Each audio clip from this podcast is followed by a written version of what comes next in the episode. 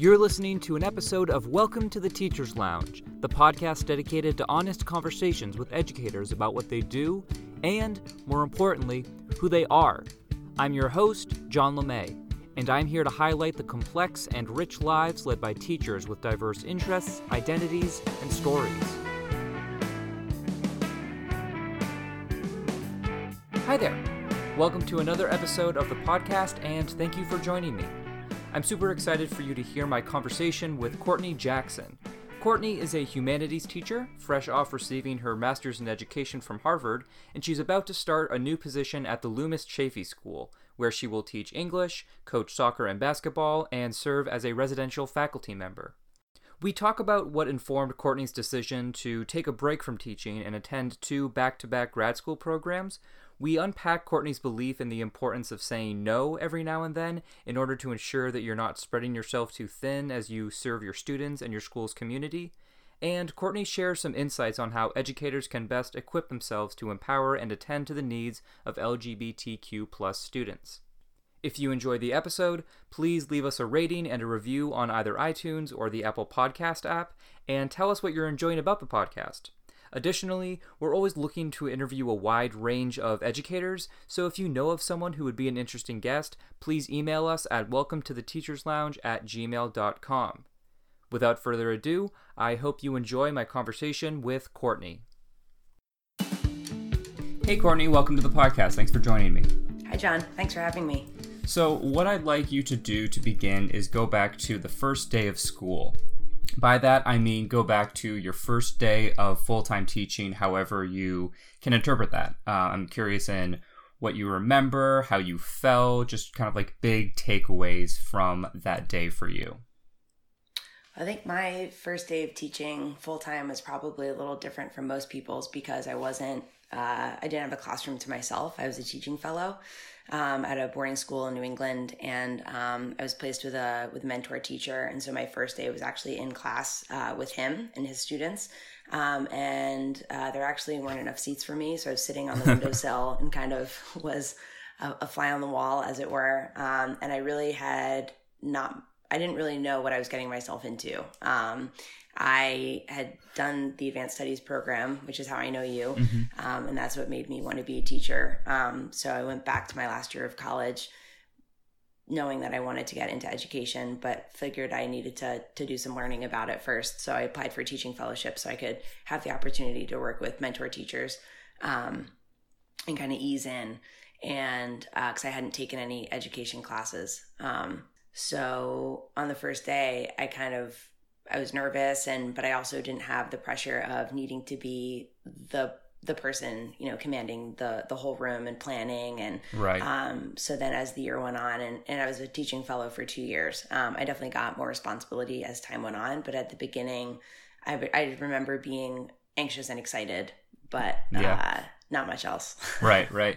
You said that you um I forget the exact phrase, but that you you didn't know what you were getting into. Was mm. there a moment in that first day or in those first few days of teaching where you it kind of became clear that like you didn't know what you were doing or you didn't know what you had gotten yourself into? Like was there a moment where that became like pretty clear to you? Um, I think I had academic experience um, as a writing fellow in college that prepared me for a lot of what I would end up doing in the classroom. But I think what I wasn't necessarily sure about, um, and then as time went on, I was like, oh, this is really the deal. Is just basically the the triple threat model of being in the classroom, but then also coaching. I coached three seasons and was. Um, with the JV soccer team my first my first year and coming off of my own collegiate experience going from a D1 soccer program to a high school JV girls soccer program was was pretty um was a, was a huge difference for me and and uh, yeah. it was really really difficult. Um, and I remember being really frustrated with the players. And then about halfway through the season I had this moment of like the people on this team like the, these these students these players will never feel about soccer the way that I do. And that's okay. And I'm as their coach I need to help them have the best experience that that they can have. And I sort of was able to flip from being in the player mentality to being in the coach mentality. And I think that that moment actually through soccer helped me think more about teaching in the classroom and being and shifting from a person engaging in conversations to the person facilitating them and and from someone you know really being in more of the student role to being the teacher and Yeah. like what that meant in terms of planning and guiding and and facilitating um, and kind of taking a step back and really thinking about what my students needed and that that would guide what I did rather than here's what I want to do and making my students kind of fit that Yeah. um, and then and then there was the dorm the dorm piece um, and you know navigating establishing relationships with students that were meaningful while also toeing a line professionally in terms of boundaries. Like i was 23 and much closer in age to all the students than to most of my colleagues. And so um, socially you know navigating my first year out of college like that was interesting too. Um, so it was it was all of those things. Yeah. um, but i think the the soccer piece really helped frame the way that i needed to approach teaching in all of those arenas where Right. um, it wasn't about me it was about how can i help all of these people Yeah. um, be the best selves that they can be Yeah, that really resonates with me because I also started teaching without any like actual training in the classroom. Like I wasn't an education major. I never took any education classes, which I've talked about a little bit on the on the podcast. And um, well, I think when you find yourself in that in that situation, you need to rely on a lot of like your experiences and your instincts. And I think a lot of those instincts are what you've developed from your time as a student, or in your case, as an athlete as well, or you know any number of things. But I'm I'm struck by what you said about like how like you figured out that they were not going to care about soccer as much as you did, or in the exact same way. So you just had to kind of like meet them where they were, mm-hmm. and that really resonates with me in my experience like in the classroom like i was a really like i was a good student and i really loved literature and i loved talking about all things english and writing and, and stuff like that and i definitely had a similar moment in my first year of teaching where i was like oh these kids aren't going to care about english or literature the way that i did or even the way that my kids at the advanced studies program where we met um, Mhm. did so there is kind of like that adjustment that i think everyone needs to go through but i think is also very specific for people who got into education through hyper specific programs like the ASP or were really good students and that shapes like what their expectations of what other students would be like or the students they Mhm. would have in class would be like. But it's a it's a tough adjustment. Oh it definitely is. But it's a worthwhile one. Oh yeah for sure. And i think it having that moment where you realize like that oh all of my expectations totally need to go out the window. It's very humbling but it also kind of starts you off in a situation where you you're always learning as an educator and you just Mhm. know that you constantly need to be adjusting to each new situation Mhm. um, when did you realize that you wanted to be a teacher So I I realized I wanted to be a teacher about two weeks into the ASP um, when I was an intern. So senior year of, of college, I um, was studying history and philosophy, playing soccer, and uh, was an admissions fellow. So um, I went to Lehigh University in Pennsylvania, Mhm. and about 15 seniors get selected every year to run prospective student interviews and help with admissions, do info sessions, and, and things like that. And I was an admissions fellow. Um, and in that role, I got to talk to hundreds of high school students about their college search process, what they did over the summer, what they were interested in studying. Um, and then I was also co chair of a mentoring organization in the athletic department. Um, and we basically helped uh, do all kinds of things uh, for athletes from a peer to peer kind of support standpoint. So we helped freshmen navigate registering for classes. Um, we had members of each team get trained in um, knowing what services were available to athletes on campus, like counseling, mental health services, um, academic support, things like that. And so um, I loved working with athletes who did resume workshops, um, and I loved working with with my peers to help them and and basically empower them to do you know to be better students, better athletes, better members of of the college. mm-hmm.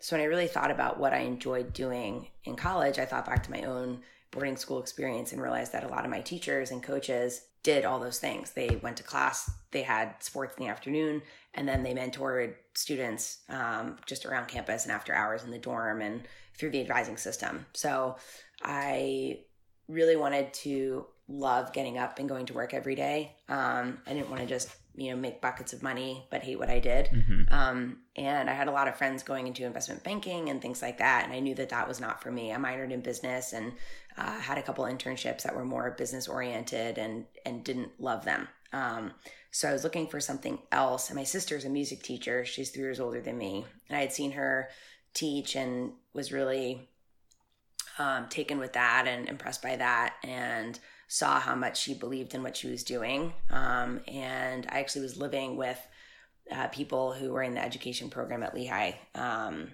and they were always so excited to go do their student teaching and things like that. And when I thought about ways in which I could continue doing what I was doing in college just and get paid for it, uh, being a boarding school teacher kind of stuck out. Yeah. Um, but I didn't know if it was really going to be for me. It's a lifestyle. It's a it's um, kind of when school's in session, you're on, and it, it can be really hard and demanding. Um, and so I wanted to sort of try it out and see if I liked it, but I didn't know that that was an option. And then my roommate at the time, uh, her friend came to visit um, for her birthday, and uh, we were talking about what we were going to do after graduation. And um, I'd mentioned all those things, and she goes, "Oh, you should be an intern." I was like, "What do you mean?" She said, "I'm I'm from New Hampshire, and I did this really cool summer program when I was in high school, and there were college kids who helped teach, ran athletics in the afternoon, and were in the dorm, and you should do that and see if you like it." I was like, "Wow, that sounds perfect." so I googled it and applied, and drove up to New Hampshire. I'd never been to New Hampshire before. Oh wow. I, I drove up that summer. So, Wow. and and and two weeks in, I was obsessed with with the whole thing. Yeah. Um, just how incredible the teaching was, uh, the classroom experience, getting to know kids outside of the classroom, um, having the sort of close knit community atmosphere, um, and just having relationships really fuel everything that was happening, um, including the academic program. That I was like, wow, this is this is definitely for me. Yeah. That's awesome. Yeah, it is. I mean, ASP really is like. I mean, I've talked with Sarah Koppelkam, who we know through ASP um, already, and I assume that we will have many other ASP folks on the podcast. But it really is like an incredible opportunity to test the waters and see if it's something that you actually could do in like this very high stress, but also like very fun and enjoyable environment. So it sounds like you went into that program and like not long into it, you figured out like that it was something you could see yourself doing like for the rest of your life, essentially. Yeah. Yeah. It was definitely the most tiring thing I'd ever done. Yeah. But I think also the most energizing and the most meaningful. Yeah, well, and it really reflects like the larger trajectory of the of the school year. Um, Yeah. kind of like viewing it as a marathon as opposed to a sprint, but also kind of like a sprinting marathon as well. Exactly. What were uh, what were you like as a student in really at any point um, that makes sense to begin? Like you can think about it in terms of middle school, high school, whatever makes sense for a starting point. But I'm curious about what you were like as a student and as a learner, um, and kind of how that like shaped who you are as as an educator. Mm, that's a good question. Um, when I was really little, like elementary school, I remember um, loving to read, like loving going to the library and picking out books. And I remember one of the librarians saying, if you don't like a book, just bring it back and pick a different one. Like reading should be fun. Mhm. And it was. Um, and I also built a lot of things and sort of tinkered. I um, built things with wood and K'NEX and Legos. Like I was always obsessed with building. And then as middle school kind of started to happen and i had uh, less time to read for fun because we had more reading to for class and then um, i got more serious with soccer and um, that took up more of my free time and i ended up kind of building and tinkering faded away and i stopped reading for fun and reading actually became something that i, I didn't like Mhm. at all Like a burden. um, yeah, yeah, because I often some of the books that my teachers asked us to read I didn't like, and I was never told why we had to read them. And and not only did we have to read them, but then we had to talk about them and then write about them. Right. And so reading kind of got killed for me. Um, and then high school came around, and I knew that. I mean, and even before that, I knew grades were really important. My parents never put too much pressure on my sister um, and me about about needing to get a certain kind of grade, but we were both self motivated, and I I knew that I wanted to do well, Mhm. so I did. Uh, my grades were always good, even if I didn't enjoy things. Um, but in high school, I was very math science. I um, struggled with English and history just because there wasn't necessarily a definite answer, and I didn't love uh, writing papers and you know making an argument because I felt like I didn't. If I couldn't figure out what my teacher wanted and I couldn't deliver that to them, then um, I didn't know if I would do well, and that made me anxious. Right. Uh, so I tended to gravitate towards math and science. I was good at them. I was able to get an answer that I knew was correct, and so that was very. It gave me a lot of security um, and confidence, and um, I really resisted English and, and and history and writing. I had no confidence in writing, and so I avoided doing it. Um, I still did what I needed to to get a grade that I was happy enough with. And then I think in a lot of ways I was sort of a soccer academic robot. Um, I spent a lot of time. I knew I wanted to be a college athlete and spent a lot of time training. I played three sports in high school in addition to club um, soccer outside of that, and What were the three sports? uh, soccer, basketball, and track. Gotcha. Mhm. So I enjoyed school, but only some of it. And I really wish, sometimes I wish I could do high school over again because I very much went through it with grades and the next step in mind rather than learning for the sake of learning. Um, I will say that I was recommended for AP US History my sophomore year for my junior year, and when I was talking to my advisor about about course selection for the next year, and he he said, you know, you've been recommended for AP US, like, do you want to take it? And I said, yes, but kind of in an uncertain way. He said, well, why do you want to take it or not? And I said, well, not really. Um, because the girl I had carpooled with that year would always show up with like highlighter stains in her hair because she would have fallen asleep reading Right. her APUS books. And she took a ridiculously challenging academic course load. And um, I knew that with all of my commitments, and I, I was in the orchestra, jazz band, and wind ensemble. I, I played the trumpet and like loved music. Um, I, I was involved in a few clubs and was a tour guide. And I knew that if I overloaded on classes in terms of, you know, rigor, um, other things would suffer. And I wanted to, I didn't want to sacrifice anything. Yeah. Um, and also all the AP tests, you know, you're, you're taught for the, for the test, um, or all the AP classes you're taught, you know, to the test. And I didn't want to learn history that way. I knew that regular went for depth, not breadth. And I wanted that kind of experience academically. And when I told him that, he was like, okay, so take regular. And I was like, but don't I need to take AP for college? And he was like, no. Hmm. and if a college doesn't accept you for you making that kind of decision about your own education, then you shouldn't want to go there. Wow. And as a, you know, 16 year old, um, that was pretty empowering. Yeah. And so he basically told me that like I was in control of my own education and that I should be able to do what I want. Wow. And so I kind of did. Like in the rest of my time, um, I chose to take music theory instead of doubling up on science or math or um and then when i was in college that definitely continued i just like took random classes because they sounded interesting and i wanted to explore them and i didn't i wasn't confined by um the sort of like oh no i have to do this and so that's the path i'm going to have and that's it Yeah. um, so even though I feel like I, I just said that I kind of went through high school unconsciously, I, I didn't really, but I still didn't like writing. I didn't like reading in a lot of ways. I guess it was compartmentalized. Some of the, some classes I kind of went through and like checked off the boxes. And then other classes I was able to like really get into them. Yeah. Um, and I, and then in college, I ended up realizing that with science, I was good at it, but I couldn't think of anything that I wanted to do with it. And that was a weird moment. Um, and then at the same time as I was taking organic chemistry and having that kind of like, what am I doing moment with that, I was also taking intro to philosophy. And for whatever reason, was now Hmm. in this in this place personally where I was like super excited by these large open-ended questions that had no answers. And you know that would have made me really anxious in high school. And then for whatever reason in college i was like wow this is hugely important. Um, i think part of it had to do with the fact that i knew that once college ended real life started and there wasn't a clear next step.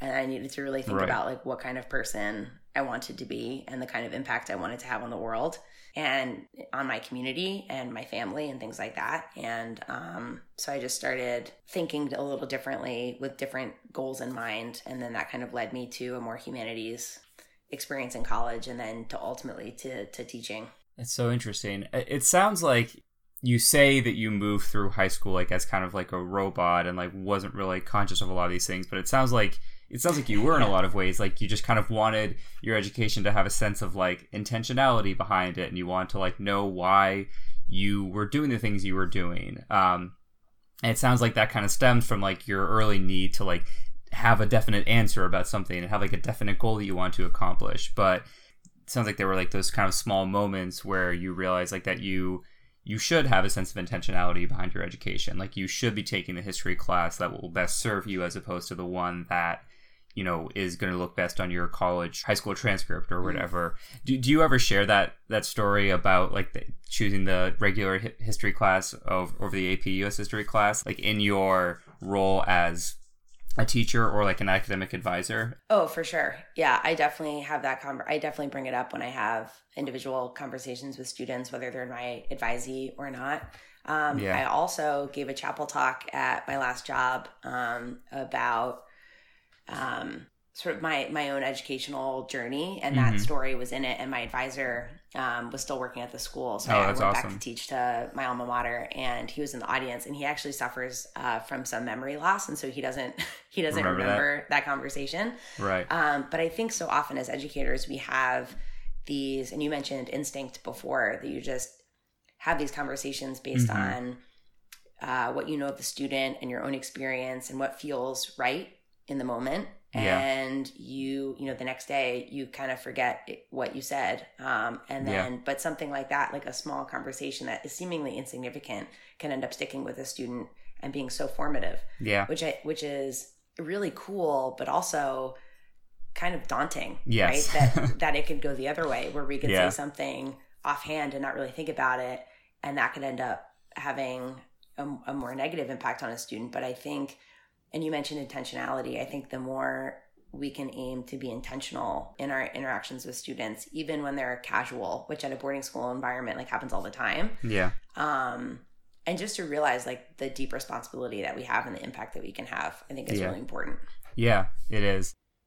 Um, I'm in, in talking about you as a student and as a learner. I'm curious about your transition um, back to being in school and going to grad school. I know you at this point you have a couple degrees under your under your belt, uh, but I know you're just coming off of, of a grad school program. Um, mm-hmm. So I'm curious about what that experience um, was like. Sort of what informed your decision to pursue a graduate degree and then pursue another one, and kind of take like these breaks from from teaching and then and going back to back to the classroom.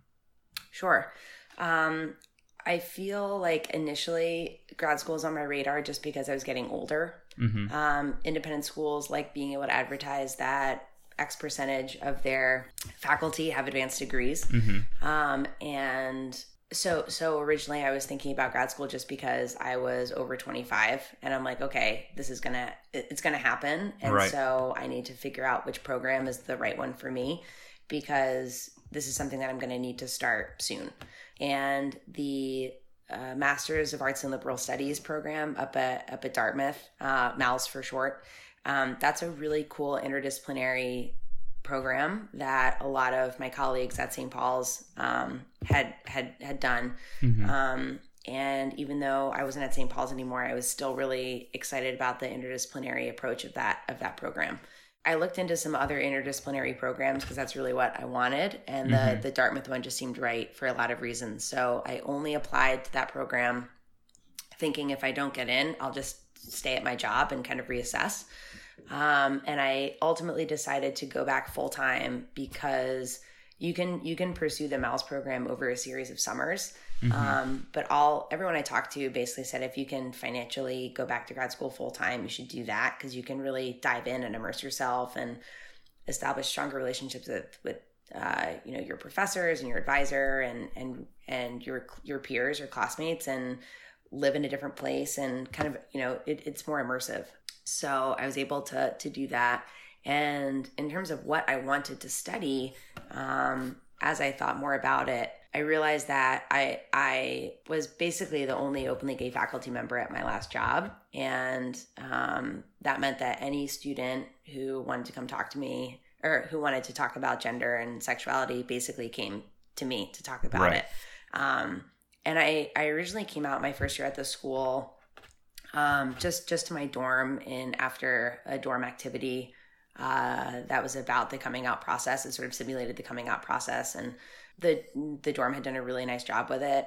And so then I came out to them afterwards, just in telling them that I was proud of the way that they handled that activity. Mm-hmm. And yeah, and this, treated, this was as a this was as a teacher. Yeah, as a teacher. Okay. Um, so like a few months into being at back at the high school that I went to, um, you know, I came out very casually to my dorm after that um, activity, and then think and then thought to myself, okay, I know how the social dynamic at the school works because I was a student here.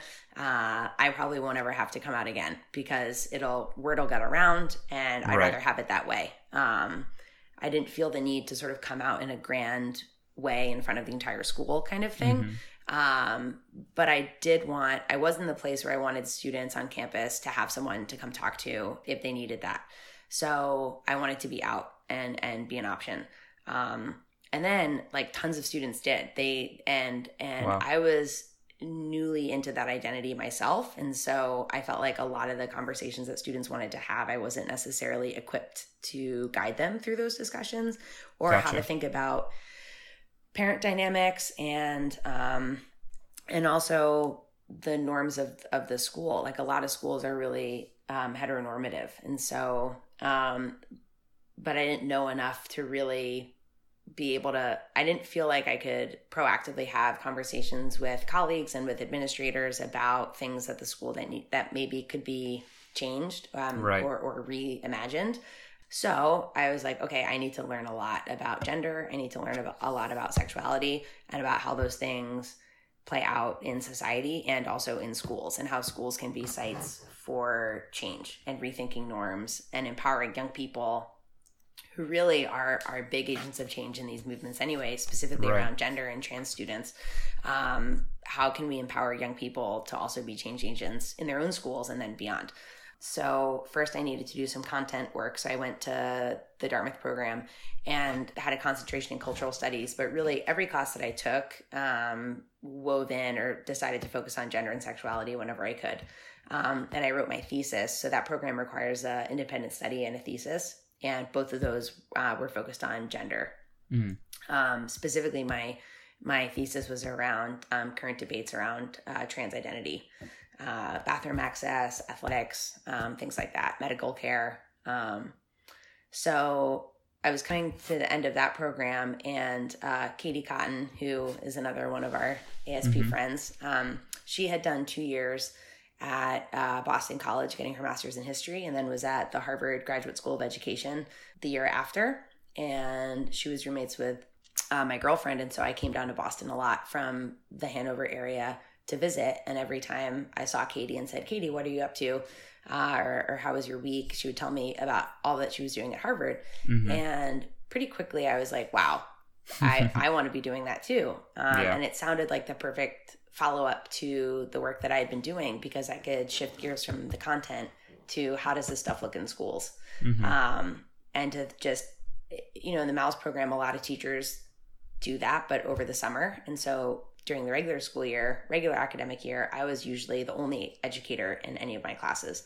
Mm. Um, and I think it was nice to really step away from education in a big way and, you know, culturally and also academically. But then I was feeling a big pull to go back into education and to be in a space where I was surrounded by educators and, and really thinking about how I was going to be as a teacher. Um, after you know having these like learning experiences so i applied to the Harvard program, um, only that one. And I figured if I didn't get in, I'll I'll teach. I was doing the job search too, and I ended up getting in. So then um, I wanted to again address the heteronormativity and homophobia that also that often exists in schools and i was able to do that with a few classes and then i also wanted to do more work on race and my own like racial identity and i was able to do that and you know take a couple other classes that were kind of interesting to me. Um, and then now I feel much more prepared to go into a school and be um, not just a support for for students, but also more of a, a change agent, like I said, in terms of being able to help structural things at the school and have certain conversations with colleagues and parents around issues of diversity, equity, and inclusion, specifically around LGBTQ issues, um, but also also other things like disability and race. and Right. that's something that I'm really excited about. sort of taking like a totally intersectional approach, like as an educator and what you're like the ways in which you're empowering students. hmm Um, I wanted to follow up on something else you said uh, about your time in grad school, but Mhm. I think this next question I'm going to ask kind of flows into that. So I'll, I'll, I'll hold off on that for now. But I'm curious about what um, what you think about the ways in which we as teachers and educators fail our students. Like, what does it look like when we fail our students, either on like a macro sense, like kind of like the education system as a whole, and or what it looks like when we as individual teachers in individual classrooms um, fail our students or don't always do the best by our students One thing that I, I spent more time thinking about this past year, um, that because of how the Harvard program is. So the Harvard Grad School of Ed is is very um, sort of public school focused. I Mhm. was I I met like a couple other independent school people. So I think in a lot of and that was part of the reason why I chose that program was because I knew it would expose me to educators of who are very different from me um, in terms of the kinds of schools where they're teaching, what they're thinking about, what success means to them, uh, what they find really challenging. Um, and that was so I learned more about sort of the system, right? Betsy DeVos was a topic of conversation a lot.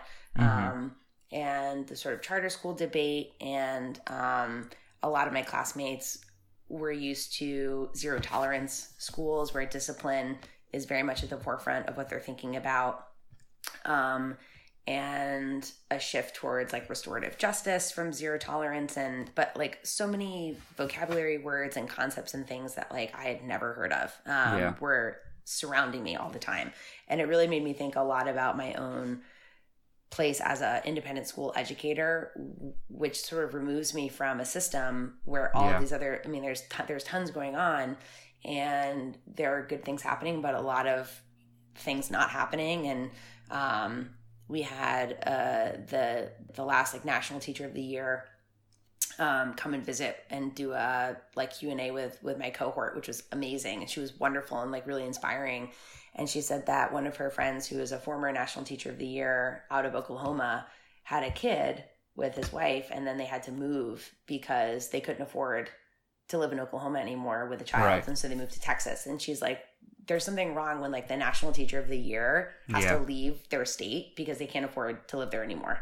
right Um, so thinking a lot about how do we fail our students? So I think the education system and the way that we don't value what teachers do um, Yeah. ends up harming students because we point the finger at schools and ask them, you know, tell them to to solve things that really aren't a flaw of the education system. They're a flaw of like economic inequality, um, racism, um, things like that, food Yeah. insecurity. And if you have, you know, a, a low income area where a lot of the kids are coming to school hungry, they're not going to be able to learn. So you can't. But often, like the teachers in the school system get get blamed. And then if you have teachers who are tired and stretched too thin and underpaid, they're not going to be able to be their best selves in the classroom. yeah Um, and you see a lot of teachers get burnt out and they leave the the profession. right So I think we're failing students because we're not valuing education and we're not addressing structural issues that affect the way kids come to school.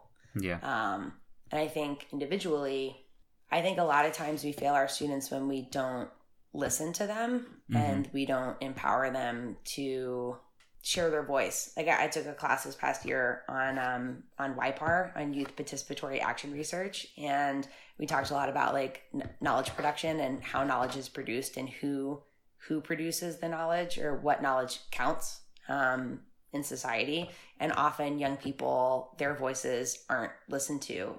Um, we don't think about them as having knowledge because they're young. Um, and knowledge is defined as something that you get in like college and kind of from yeah scholarly journals and things like that. Um, but then often you have people who on paper have a lot of knowledge and are experts and then they go to communities and they try to affect change and or they come to a school and try to change a school or turn it around and if you just ask the students about their own community and their own school and like what they see um, you end up getting solutions that are more durable so and that could look like you know, if you at a school, if you have a committee for something, like for example, a lot of independent schools are now looking at gender neutral dormitory options uh, mm-hmm. for non-binary and trans students and their allies. And um, I think that if a school has a committee that's looking to create one of those, it should definitely have students on it. Um, right. But I, I've heard of a couple schools that have faculty committees and there aren't students on them. And I'm like, but if the, like, that doesn't make sense to me. Um, so I think yeah. we fail students when we don't include them in the process and we don't listen to them and we don't think that they have anything to offer because they're students. Right. Um, right. Which is it's so it's so easy to reinforce that just by like our status as educator and them as students, and sometimes mm-hmm. we have to we have to reinforce like that dynamic um, in order to be effective educators. But the question is, how do you do that without making them feel like they don't have a voice or making them feel like their knowledge and their experiences aren't valid or aren't as valid as our knowledge experiences? Yeah. And I think too, like if you em- empower youth, sometimes you still have to step in as the adult and say, no, we're not doing that, or yeah. that's not going to be safe, or I know you want to do this, but we need to do we need to do this other thing first. Like I think yeah. there are moments where you need to step in, but and and balancing like when to step in and when to step out, or to or to just like not step in is hard and worth and worth navigating. But but you still have to be open to partnering with youth first, yeah. which is which not a lot of people. I don't I don't think a lot of teachers really think about that. Um, and in my class, we talked a lot about like what does the nature of that partnership look like. But we're but everyone in the class was still open to partnering with youth, and I think a lot of people don't think about students in that way that they're yeah. worth partnering with. Um, right. But they totally are. Yeah, they're awesome. Yeah, they really. Yeah, that's why we work with them. I hang out, yeah, with teenagers more than uh, people my own age. So yeah, but, but there's something really. They're so like energetic, and they they bring so much to the table. It's it's super cool working with adolescents all the time. Yeah, I agree. Um, so going back to what I was going to ask you earlier, I'm I'm curious about like in your experiences as someone who who found themselves serving this role as like the go-to person on issues of like gender and sexuality and, and queerness and, and stuff like that and in your experiences at, at dartmouth and harvard i'm curious about like what you feel is kind of like the the current need or like what is like the current step that's needed to really empower students in these areas um, you know like we have a lot more awareness as it pertains to these issues i think but I'm just curious about what you feel are like concrete sort of ways in which our students need to be empowered or or feel like they're being seen or heard in this in this area. I think this this topic is interesting because I think in a lot of ways the students are way ahead of the adults in most mm-hmm. school communities. Like uh, like students might be fine with someone identifying as non-binary and using different pronouns, and then the adults are the ones who are like, "Whoa, whoa, yeah. what? What does yeah. that mean? Um, and why?" You know, and so I think first would be faculty development around LGBTQ issues. Like a lot of faculty um, might not. I, I wouldn't be surprised if a lot of people wouldn't know what the LGBTQIA acronym, like what all those letters mean. Yeah. And that, you know, it's a combination of gender identities, sexualities, and also biological conditions like intersex as the I. Um, I even, I mean, this past year, talked with people um, about about that and how we often conflate gender and sexuality and really i think just getting a foundation of like vocabulary and concepts is really important so that the adults can then guide student conversations when yeah. they when they pop up or um, participate right if the students are talking about it and the adults want to participate and learn from the students um, being open and having a, a foundation of vocabulary and concepts, I think is is going to be really important. Um, and that way, to, like one one thing um, that happened at Harvard this past year was uh, during orientation we had to introduce ourselves with our pronouns, mm-hmm. and that was the first time that I'd ever had sort of structurally in a in a number of meetings where I was asked to to identify you know with my pronouns um in in a room of like people that i had never met before right. um which which was interesting and um so I could see people thinking, oh, when I go back to my schools, I'm going to do that. But I think when you're when you're going into a middle school or into a high school, on the like on the first day of school, I'm not planning on asking my students to identify with their pronouns because some kids will have never thought about that before because uh, they're cisgender, meaning that the gender that they their gender identity matches the one that they were assigned at birth, mm-hmm. and so they're going to be like, "Why is she asking us this?" Right. Um, and then if there's a student who might be struggling with their gender identity, they don't know me. They might yeah. not feel comfortable with the other people in the room saying what that is, right? And then, um, and then, or or a kid might misgender themselves, and so that they don't out, you know, they don't out themselves on the first day. So I think, again, like adults need to be trained in in, in these things. Um, yeah. And then I think because the students are getting there, and then but having the adults realize that they can learn a lot from their students and um, and then also uh, just that this this stuff is changing all the time um, and they need to have some some vocabulary as a groundwork is really important the other thing is i've heard faculty say um, well why are we talking about this it, we don't even have a trans student yet. Or right. why are we talking about this? This only really is for like 3% of the school. Right. And so why are we spending so much time faculty meetings thinking about creating a whole new dorm which is going to yeah. take resources like like kind of why? Like this doesn't seem like it's a bang for your buck kind of thing. But when you're talking about gender and sexuality everyone at the school has a gender. Everyone at the school has a sexuality. And right. Um and so it's really like talking about those issues are for everyone because mm-hmm. even if you don't have a trans student yet you are going to have people who feel confined by yeah. the norms that are attached to their gender identity. So you might have a football player who doesn't try out for the musical because he doesn't want to, you know, overstep and maybe yeah. get made fun of. Right. Or you have, um, you know, uh, a, a girl who doesn't want to cut her hair because of she's afraid of like how that might affect the way that she's perceived or right. And so people, a lot of people think specifically adults have said, "Oh, you know, why why are we doing this?" Right. And they think about helping LGBTQ students as helping like literally only them. But when you talk about gender and sexuality, you're helping everyone because you're yeah. helping to rethink and reestablish norms around those things, which are totally socially constructed. And so yeah. if you can reconstruct or deconstruct some of the harmful things, that's really good for everybody, not just yeah. for those marginalized students. Yeah. I went to a conference uh, this past year on issues of gender and sexuality, and I was um, we got this binder that was filled with like quotes on some of these issues, like from educators and parents and stuff like that. And there was a, a quote from a an administrator at, at some school, and she pretty much said like, you know, what are we waiting for? Are we are we waiting for the issue to come up? Like, are we waiting for certain people to like be in the room? And I was really struck by that, and I I used that when I did like a presentation at a professional development day about some of these some of these mm-hmm. issues and essentially why it's important that we have literacy around these issues. And um, I I think about it in terms of like we don't know like who's in the room like by mm-hmm. definition of a lot of these things because people don't feel comfortable with like with outing themselves or talking about these issues and we are also preparing our students to be in other rooms with other people and even right. if they are not in a classroom with someone who identifies in one of these ways, like they they will be at some point. Mm-hmm. Um, so it's oh, and it's also a matter of like not even viewing it as like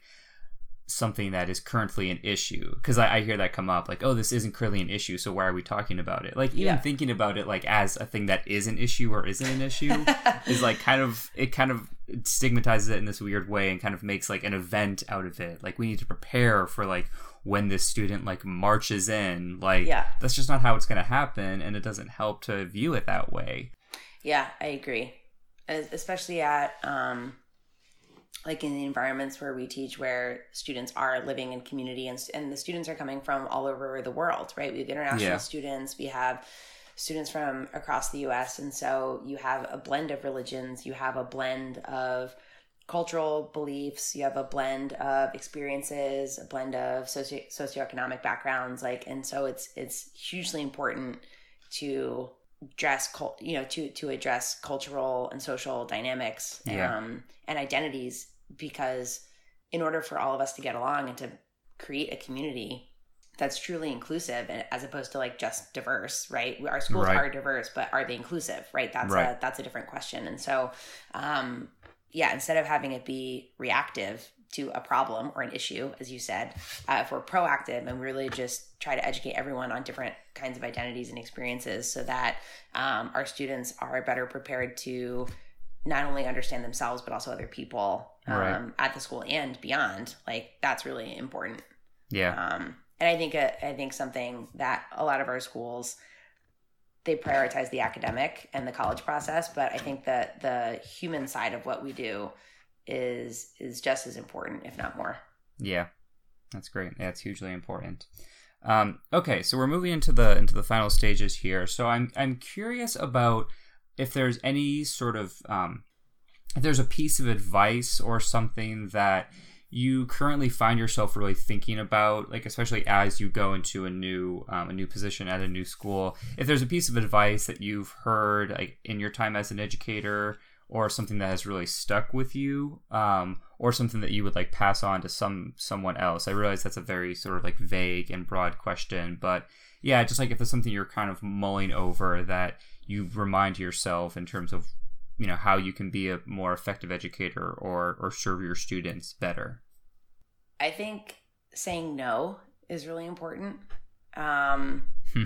which sounds weird to say. Yeah. No I, I uh, totally get what you're saying but yeah what do you mean by that when when i was I mean, even in in college, and then definitely as a teaching fellow, I would generally say yes to everything, um, and that resulted in me being stretched too thin and yeah. at different times feeling really overwhelmed. And really i i think i thrived on that for a while.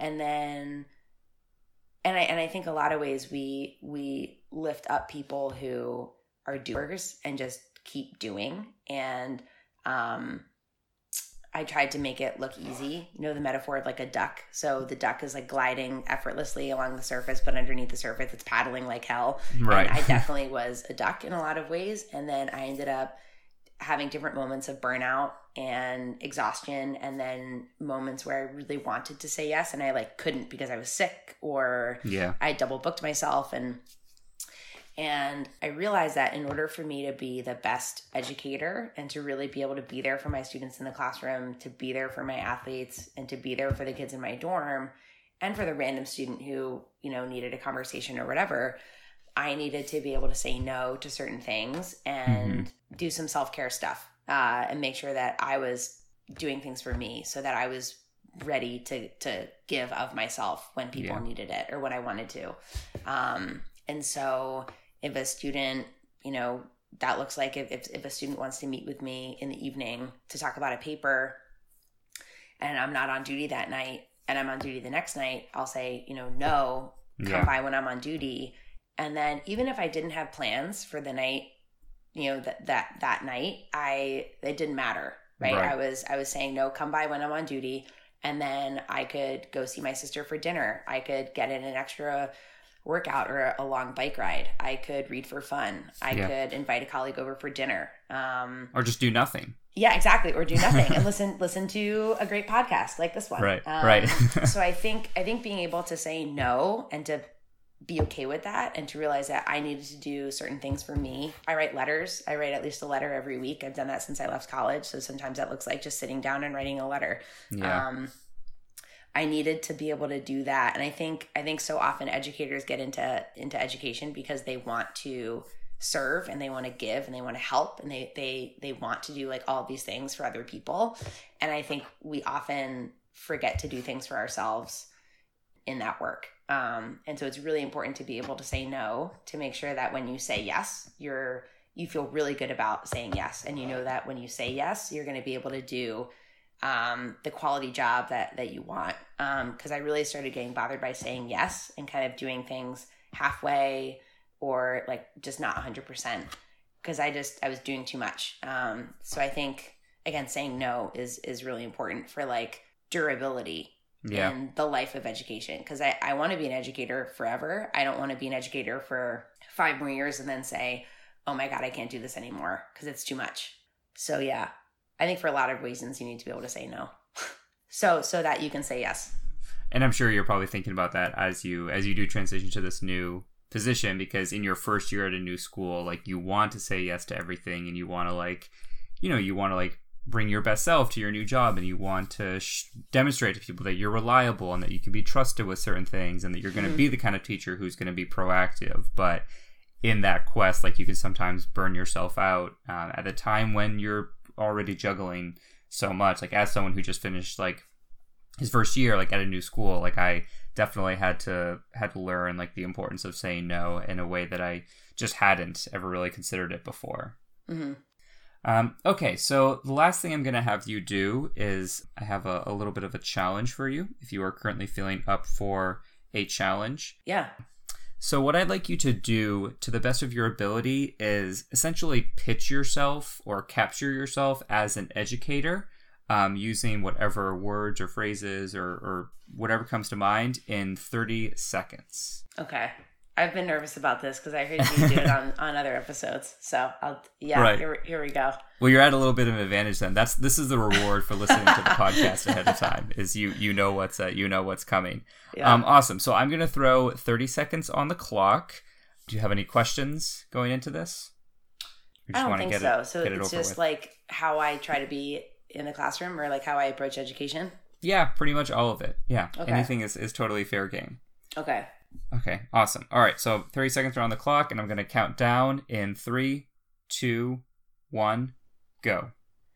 All right, I I definitely try to um, make learning fun and create learning experiences for for my students, um, and to make learning or whatever we're doing in class relevant to their own lives.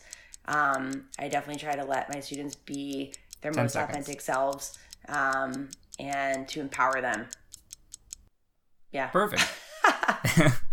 and you have uh, five seconds left, so that wasn't that wasn't so bad at all. Um, now for the second round, what I'd like you to do is do the exact same thing, but in ten seconds. Yeah. In ten seconds. Okay. All right. So ten seconds are on the clock. I'll start you off in three, two, one, go. Definitely try to make learning fun for my students and to let them be their um, authentic selves and learn about themselves through the course of learning. Um, and up. yeah. awesome. Um, okay, now what I'd like you to do is just capture your essence as an educator using one single word. Yeah, I thought about this too, and I think I'm gonna have to to echo what Sarah said and say authenticity. Um, That's great. yeah i think i think with like what we've talked about so far is m- like my willingness to be my authentic self in the classroom. I i i would hope that my students would say that in the classroom outside of the classroom i'm the same that they don't really see me yeah. sort of change who i am based on the environment that i'm in or even if i'm with colleagues or whatever i definitely try to treat my students as young adults and people who are capable of having really hard conversations and um, are people with whom I can be honest. And I would hope that when they engage in the classroom too, and even outside of it, that they can be their authentic selves from one space to the next, and no matter who they're with, whether it's their friend group or kids who they don't know right. or other adults. Um, and I, I definitely try to have authenticity sort of define my own interactions, and then my hope is that they feel like they can do the same. That's awesome. Yeah, I mean, it goes such a long way in terms of like making yourself feel more comfortable in the classroom, but also like creating an environment where your students can feel that they can be their authentic selves. So that definitely checks out. And um, as great as Sarah Koppelkim is, she does not have a trademark on it, so you're more than welcome to, to use that uh, TM, as yours yeah. as well. awesome. All right. Well, this has been great. Thank you so much, Courtney. I really appreciate you taking the time uh, to talk with me. It's been awesome getting to know you in like a different capacity. Um, you mentioned that you that we met at at ASP, and we mm-hmm. actually we worked together at ASP, but also um, you were like you were an assistant director when I was a student, and I remember that my first interaction with you was actually um, I don't know if I shared that with you or not, no. but my first interaction with you was um, after the um, fun run. Fun run. Oh yeah, that, yeah. After the fun run. Um, I was with a group of teenage boys, and it was really hot, as it tends to get during the yep. during the summer in New Hampshire and we had just finished the fun run, which is like a run for charity, and um, I a bunch of us like took off our shirts because it was really hot, and you, as the assistant director, it was your responsibility to yell at us and tell us to put our shirts back on. Yeah. Um, so that was my first ever interaction with you. Um, but thankfully, ever since then, our interactions have been a much more um, much more amiable. Um, That's really funny. I don't yeah. remember doing that, but yeah, I, I would have had to do that as Yeah. the as the AD. Yeah. Yeah. So, but one of the great things about being involved with ASP, to the extent that I have been involved with as like a student, as an intern, is I get to meet wonderful people and get to know them like as you know in many different capacities. So it's been great knowing you in that capacity, but also knowing you as an educator and as a colleague and, and as a friend. So um, I really appreciate you sharing your wonderful thoughts and insights and experiences about education. And uh, yeah, Thanks for having me. Uh, this was a lot of fun, and I'm glad that you're doing a podcast. I think that's really important. awesome. Thank you. Yeah. Thank you. All right. Take care, Courtney. You too, John. Thank you once more to Courtney for speaking with me. This podcast was created and hosted by me, John LeMay. Our associate producer is Emily Moeller. Our cover art is by Katie Cooper, and our theme music is You Need a Visa by Really From. Thank you so much for listening, and I hope you'll join me next week for another episode featuring another teacher and another story.